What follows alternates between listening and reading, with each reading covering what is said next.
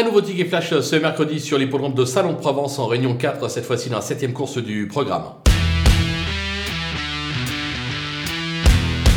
Dans cette épreuve, on va se méfier du numéro sept, Baladson, qui vaut beaucoup mieux que sa dernière contre-performance. C'est un cheval qui a montré des moyens depuis ses débuts en compétition. Il aura surtout comme atout euh, Mademoiselle Vélon, qui lui sera associée, euh, qui est euphorique actuellement. Les femmes sont euphoriques actuellement, on l'a vu notamment dimanche à l'occasion du prix Diane. Et c'est mérité, et je pense qu'une nouvelle fois, elle doit pouvoir le mener au succès, raison pour laquelle on va le tenter gagnant et placé.